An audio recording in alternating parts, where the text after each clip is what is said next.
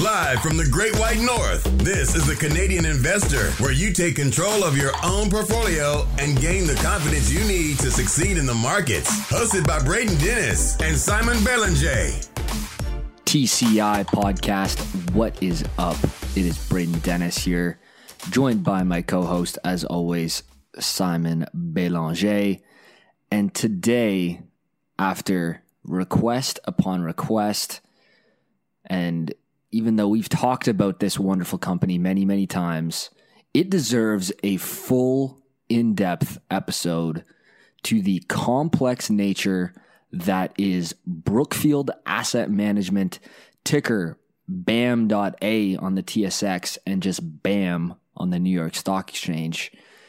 It's been an incredible performer. Since 2010, the stock has returned 350%, and it was at 500% pre-pandemic March levels, currently at around $70 billion in market cap, but still down 27% from pre-pandemic highs.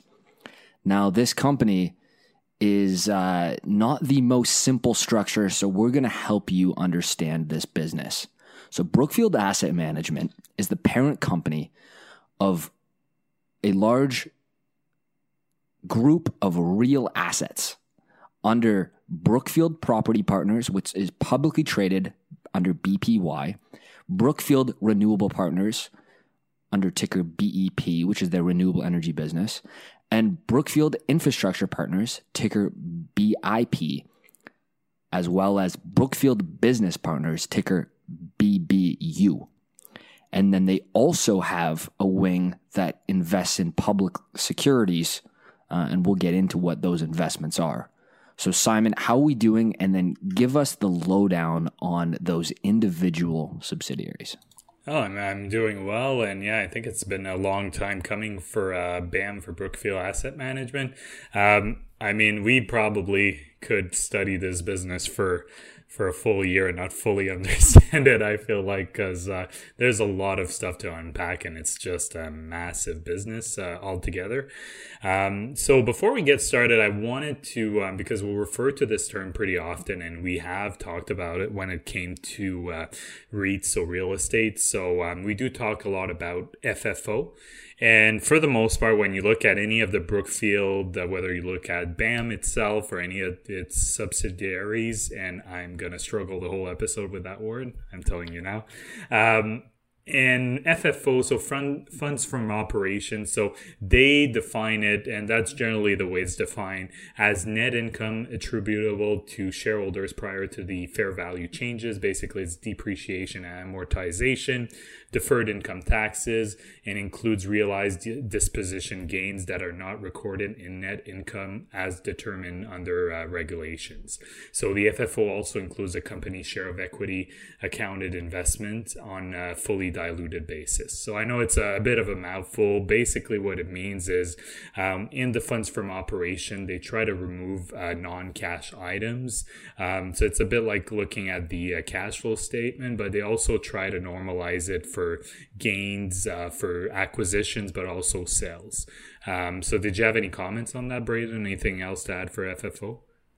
No, that's a very good breakdown. It is a cash metric that is the holy grail nirvana of metrics in real estate, and anything that's spinning off cash flow being the primary effect of their business being affected by real assets, they need to adjust for those kinds of things. So that is a great description. Yeah, and especially for Brookfield, that a lot of their assets are actually physical assets. So it doesn't mean that, you know, even though you're an asset, technically an accounting principle will be depreciating. Well, it's not always the case in terms of actual value. So it's important to just remember about that just when you look at their financial statement, because depreciation kind of eats into your income, but in reality, it's a non-cash item. And we've talked about that in previous episode. But yeah, before you dig into that, it's important to preface that this company is their bread and butter of all what they do is real assets, real tangible assets. So it's important from an accounting perspective to understand that what you had just mentioned, because this business invests in tangible, real development assets in renewable energy, infrastructure, and real estate on a global perspective. So it's important to understand that. Yeah, exactly. So we're going to start with the first, well, just kind of randomly start the first one, probably my favorite one. So Brookfield Renewable Partners. So really, they have five main lines of business in BEP, solar, wind, hydro, distribution, and storage. They've historically been very heavily dominated in hydro, but they've been diversifying in solar and wind. Most recently, solar and wind has been added because they purchased a controlling stake in Terraform Power. And they actually announced in March that they would purchase the rest of the Terraform Power units and Terraform Power shareholder, which I am one. I'm actually a shareholder of Terraform and BEP. So for each share of Terraform Power that I have, I'll receive 0.381 BEP units. And I know they mentioned that it should close towards the end of the year. I'm not sure if it's Q3 or Q4, but that will be realized towards the end of the year. And one of the reasons, obviously, that I really like BEP is because I think the long-term trends are looking towards renewable energy. Even Brookfield, they do mention it in some of their shareholder information that one of the reasons they're investing even more in solar is because it's making a lot more sense economically. So the cost of producing those solar panels, for example, and those wind turbines and so on has gone down tremendously in past years, whereas they're not as expensive, but they're also more efficient. So that's one of the big things that they're really investing heavily in. And it's one of the companies for that reason that I really like, regardless if you're looking at Brookfield itself or the stock market in general. I think it's a really great company. They've been increasing their dividends for years. I think their target is 5 to 9% per year. I haven't read anything that they won't be on track for that this year. And they shouldn't really be too much affected by any terms of downturn in terms of the coronavirus. They have long-term contracts in terms of selling that energy. So that's a bit of a breakdown for BEP. Do you have anything else to add, Braden, as a environmental engineer? Yeah, no, this business is obviously one that I understand very well. And electricity has tons of tailwinds, as the amount of power per person goes up in all developing markets and emerging markets. And it was interesting to hear, I watched Bruce Flatt, the CEO on Bloomberg. He did an interview this month with them on the kind of landscape during COVID-19 with real estate and what he sees in renewable energy. And not only is there tailwinds in power, but in renewable energy, there's tons. And it was interesting to hear his take. I love hydro. I work in hydro. It's an incredibly good source of power. It's clean, it's reliable, and it provides base load. He's seeing that costs per megawatt hour of solar come down to actually be the lowest cost. Now, it does not have storage capabilities, which has been its kind of downfall for a long time. But from a pure generation perspective, he sees tons of growth in solar, and we're seeing that on a macro trend right now. Not so much in Canada, but on a global perspective, they're going to see lots of cash go into solar, and they're seeing really good yields off those investments. So, I mean, this is an incredible business, and one that's going to be, have lots of secular trend growth behind it for a long time to come.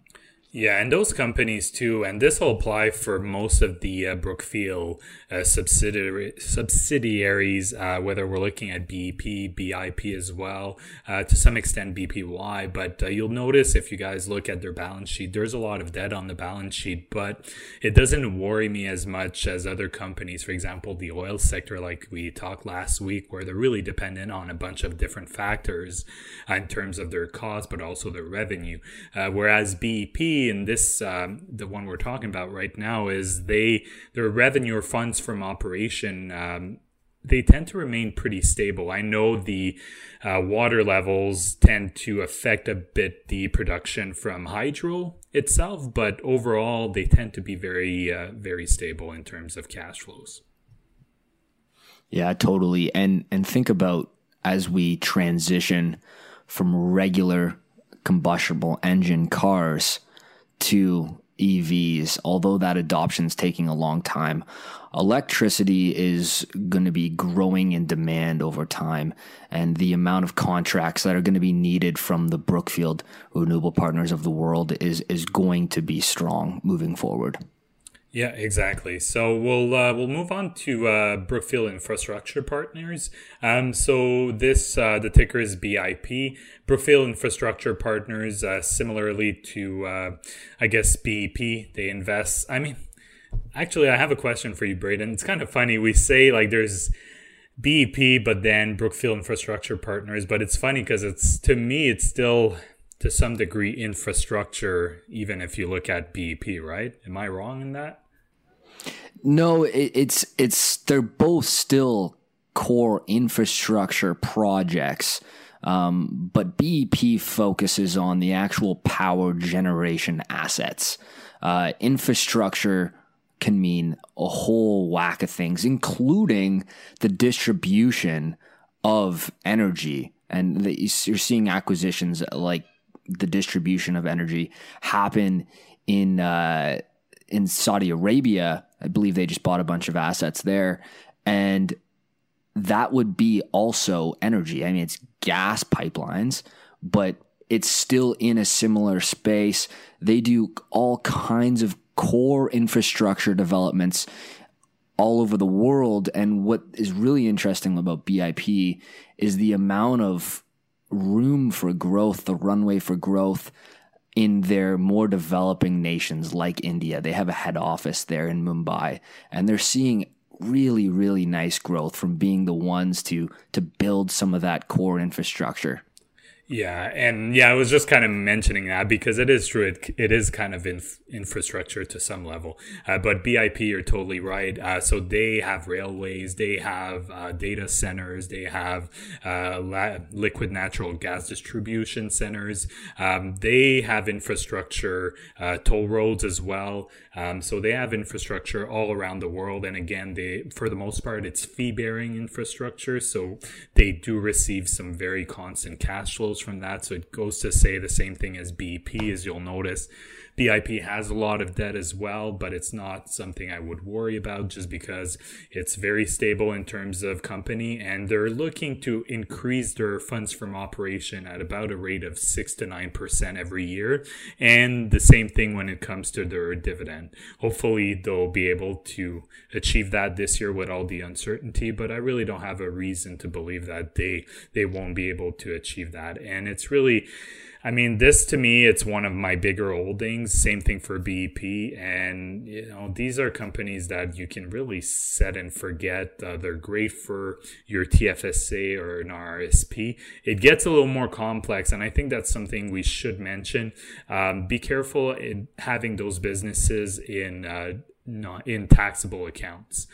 So if you don't have a registered account like a TFSA or RSP, for example, the structure, because it's a limited partnership, can get very complicated when you're making doing your taxes. So make sure you do your due diligence when it comes to that, but you should be fine when it comes to having a TFSA or RSP. Yeah, very good point to mention that. So lastly is, in my opinion, why you're seeing volatility and it drop off so much from March highs is the real estate business, which is primarily invested in office and retail. Obviously, two sectors that are not loved by the market, nor either of us. Do you want to just talk a little bit about that business? Yeah, so BPY, so Brookfield Property Partners. So this is a one of my former holdings that I sold maybe a month ago, if I remember correctly. The main reason, not that I don't trust Brookfield, I think it's a really well-managed business. They're really good at finding undervalued opportunities and purchasing them, and then when they've achieved full value, what they'll do is they'll sell them and then reinvest that money in what they find being good value. So whether we're looking at Brookfield Property Partners, Brookfield Infrastructure Partners, Brookfield Renewable Partners, they have a similar strategy. So I really don't have a reason to question Brookfield as a whole, but I'm not a fan of some of the assets that they have in the current climate. So don't get me wrong, they're very, for the most part, really high quality assets, but they tend to be focused in two sectors that have been very hard right now in real estate. So we have commercial real estate, but we also have retail real estate. Well, I don't know why I'm having Yeah, I know. I don't know why I'm having so much trouble with remembering that one. It's an obvious one too. But yeah, so one of their big thing is they have high quality properties in those two sectors, but those two sectors have been struggling even more so. I would say retail. There's been a lot of government subsidies. I've talked about that in the last few episodes that were given to businesses in order to make their rent. So I'm not sure where this is going long term, and I do have some doubts that it will. I think they're being a bit too optimistic when it comes to BPY. That's my own personal opinion, and I could be completely wrong about that. I think it's trading about $15 a share right now, and maybe, you know, it'll go through the roof within a few years. I really don't know, but there's a lot of challenges in especially retail, I would say. The future of retail, I really don't know what it's going to look like, and there's been a lot of bankruptcies in retail. There's been some recent one that happened. I think right now we're on track this year to we're actually over the bankruptcy level in retail businesses in the US and Canada than we had all of last year. So, and that's even with the government subsidies. So it could get a lot worse in those sectors. And one of the things that they've done that I'm not a fan of, but I do understand why they're doing it, is they've actually purchased some retail businesses to basically keep the tenant within their properties. So they've partnered up with Simon Property Group on that.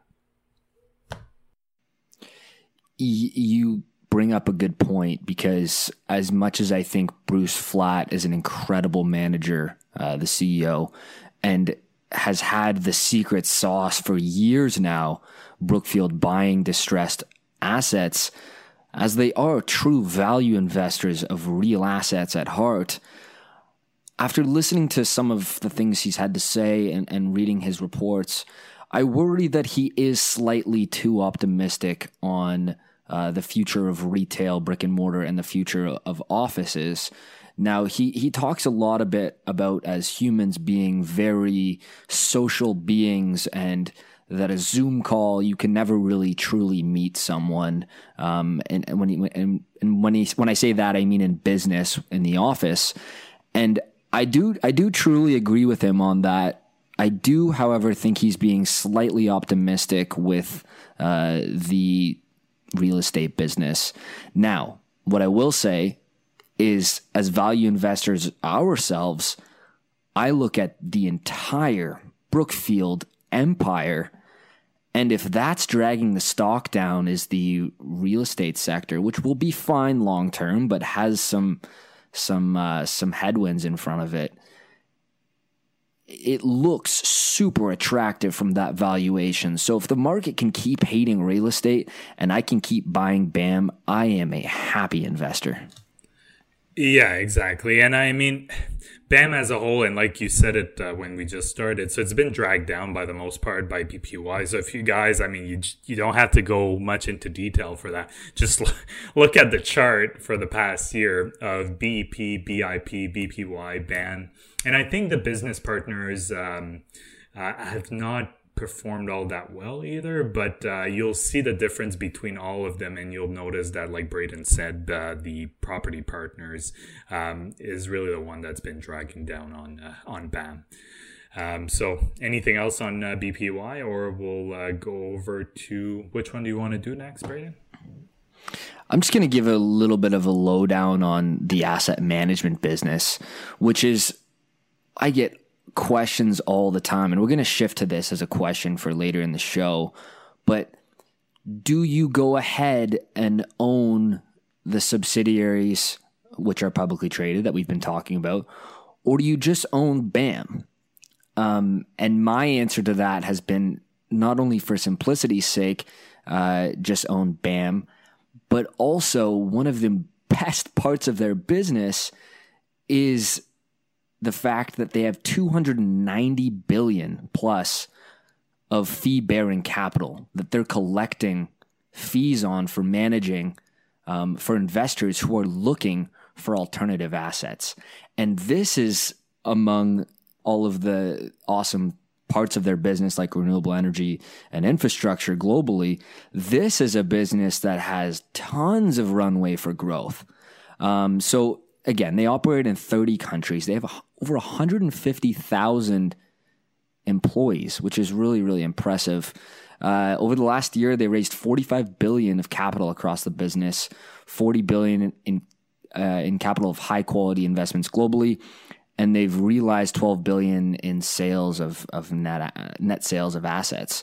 So it's been an incredible compounder, growing revenue at 20% compounded annual growth rate and free cash of almost 25% a year over the last 10 years. So it has been performing very well, dividends growing very quickly, and with a very safe payout ratio. And it's just a good place to be. So the asset management business is really interesting because Brookfield projects massive appetite growth for real assets across the world, which has been a trend for over 20 years.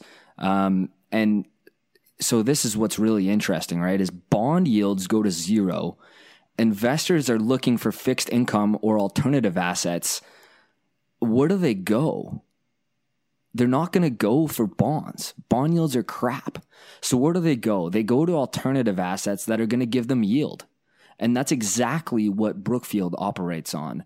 So not only is that good for their subsidiaries, but it's also good for investors who are looking to grow money and get a yield on these types of investments. And Brookfield can supply that with the asset management businesses, with the asset management business, which is growing very fast. So they spin off obscene amounts of cash. Low interest rates is good for pretty much every part of the business, like literally every part of the business, including the asset management business. And they've been really, really disciplined value investors. So when we talked about Bruce Flatt maybe being a little optimistic about the return of commercial real estate, maybe Simon and I are dead wrong on that. Maybe he's completely right. I mean, his track record speaks for itself, and he has data beyond what we're seeing. I mean, he's not going to go out and say, yeah, things look really bad for our real estate business, but he mentioned some figures that, you know, do provide some positive sentiment moving out of a lockdown. So I'm sure that they're seeing all kinds of good deals on safe assets that are going to provide yield for them. So I get that. They have offices in Toronto, New York, Brazil, London, Dubai, Mumbai, Shanghai, Hong Kong, and Sydney. So their footprint globally to be able to see deals that other people are not seeing, and the amount of liquidity that they can inject is really, really high compared to anyone else. So they're able to do deals that, and see deals that no one else is really looking for. And that's been kind of a lot of their secret sauce. They've had some really, really successful spinoffs that no one would have ever even thought of. So it comes down to a really smart management team, and very, very disciplined and very, they look for deals that no one really even really wants to touch. Like, we're talking about something that closed like right at the beginning of the pandemic, of hotels. Again, not something that the market likes right now. However, it has worked for them. So we'll see what happens in the future. 10 years ago, they generated $1.4 billion in free cash. And in 2019, they did 6.3. That is very, very good growth. And without missing a beat, that ticks up about 20% a year. So they have hit on all of their metrics that they've promised. And they see a very, very bright future with yields on bonds and interest rates being so low. These are positives for this business. So I polled Reddit the other day, and I said, which TSX stock would you own for the next 10 years? And perhaps this is biased because I prefaced the post. I said, okay, I'll go first. I'll take BAM. Then BAM became a very clear winner in that post. Saw lots of CN Rail, things that I'd own for the next 10 years. Saw lots of safe stuff, but there is Canadian consensus that this stock is really, really cheap right now. And it was even more cheap, down 40% when the pandemic started. So I'm still seeing a really, really good deal on this stock. And I think anyone entering now is going to see really, really nice returns in the future. So I guess as this is a question for you, Simon, you own the subsidiaries publicly traded separately. Do you own BAM? Because I personally just own BAM for simplicity, and I believe that the asset management business with $290 billion in free fee-bearing capital is one of the better parts of the business. So I'm interested to hear your take on what people can do, if they should own the subsidiaries and BAM, if they should just own BAM or own them on their own. I mean, do you have options here? Yeah. So I own only BEP and BIP. My reason is pretty simple why I own them. The main reason is that I wanted to have more pure plays into infrastructure and renewable energy. And I had a little bit of BPY before that, but it was a very small portion compared to BIP and BEP. And now, obviously, I don't really want too much exposure to that for the reasons of we have explained earlier. I do agree with you with the asset management portion. That's very attractive. I'm not a big fan of their business services either. Just some of the... It's not a bad subsidiaries in itself, but so just to give you guys an example of the type of businesses that they own. So they own Genworth Canada. They own healthcare in terms of healthcare providers in Australia and New Zealand as well. They own construction services. They own also Royal LePage or Royal LePage. So they own a bunch of different businesses. So those are a little less stable than the BIP and BEP, in my opinion. So that's the main reason why I selected those two, is just I wanted some more pure plays into infrastructure and renewable energy. But anyone looking for, like Braden said, for something easy to do and just... You know what? I just want something easy. I can just put it in one business. I don't have to worry about the rest. Then BAM is probably your right choice. If you're looking to have just, a pure play into renewable energy, infrastructure, real estate, then you might want to look at the subsidiaries. So that would probably be my take on that. Yeah, and if I was to own the subsidiaries on their own, I would own the two that you own as well. So we're completely aligned on that. I think the bull case for those two subsidiaries, BIP and BEP, are the strongest. And they also pay some really nice growing dividends as well. What's the yield on BIP these days? North of 6%? No, it went down. So I think it's around 450. 4.5%, and they actually had a special dividend like 3 months ago. So if you guys see the dividend kind of being skewed a little bit, is because they spun off the BIP limited partnership to a BIP corporation. So the reason that they actually did that was to attract institutional investors, but also people that have these and funds that have them for taxable accounts, because like I mentioned earlier, it gets quite complex, especially in the US, when you do your taxes if you have them in taxable accounts. So what they did is they gave you a certain amount of shares for each share of BIP that you have into the BIP corporation. BIPC is the ticker on the US, and BIPC.TO. But that, because you got all those shares, it's basically calculated as kind of a special dividend, if you like. So you got your regular dividend as well, and you had a kind of new share. So I got, I think, like 15 new shares of BIPC when they did that. They're always doing really complex financial moves. And the other day, BAM, I think it was in April, I checked my Questrade account and BAM was trading at $40 and it was at 90, pre-pandemic. I was like, whoa, what's going on? Not only was it down, but they actually did a 3-for-2 reverse split. It's just like, why do you need to do that? I don't know. But they're always doing interesting stuff and even researching the company. I don't know if it's on purpose. I'm going to give them benefit of the doubt and say it's not. But it is really difficult to understand the business from their investor relations page and deep dives into even annual reports, presentations, quarterly reports. They almost pride themselves in being this complex black box.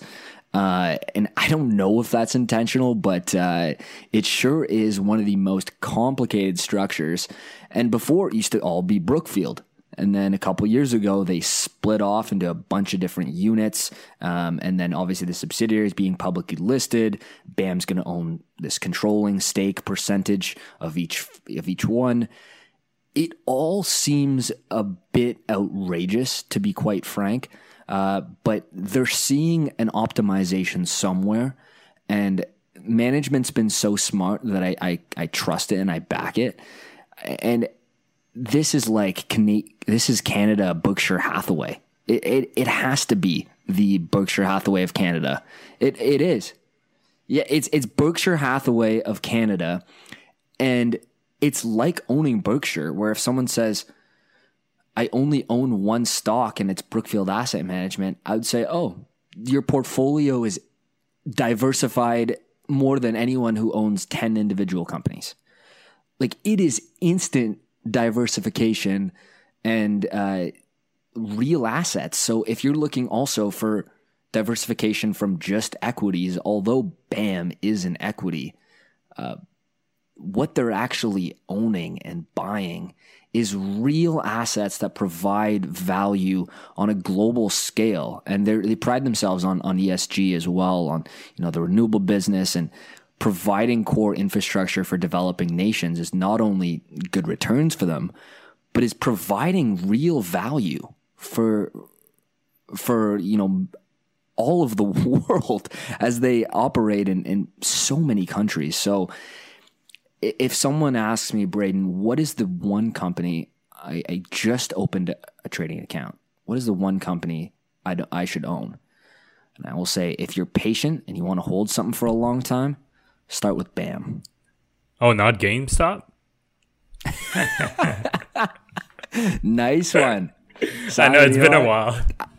We haven't talked about GameStop recently. That's a good little snipe there. Yeah, GameStop. I wonder what it's trading for. Hopefully zero.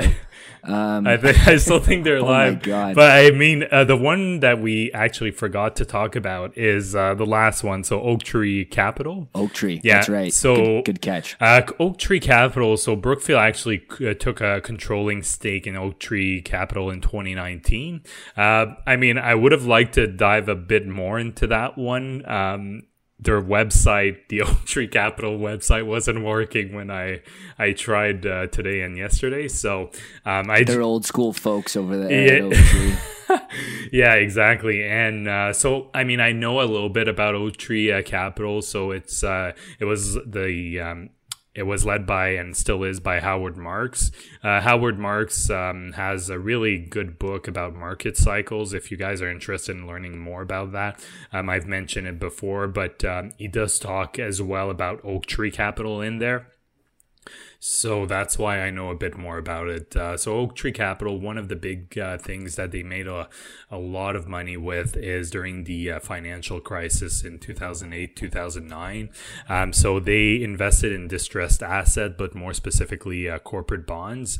So they invested even in some junk bonds because they were selling for pennies on the dollars. And what our Marks and his team did over there is they assessed, okay, I mean, yes, they're not great bonds, but they're selling so cheaply.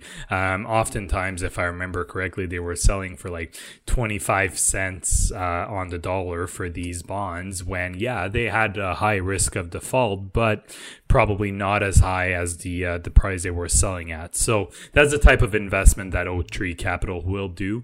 And obviously, getting a lot of value out of those investment and what we've talked about with Brookfield Asset Management makes a whole lot of sense that they would have taken a controlling stakes in them.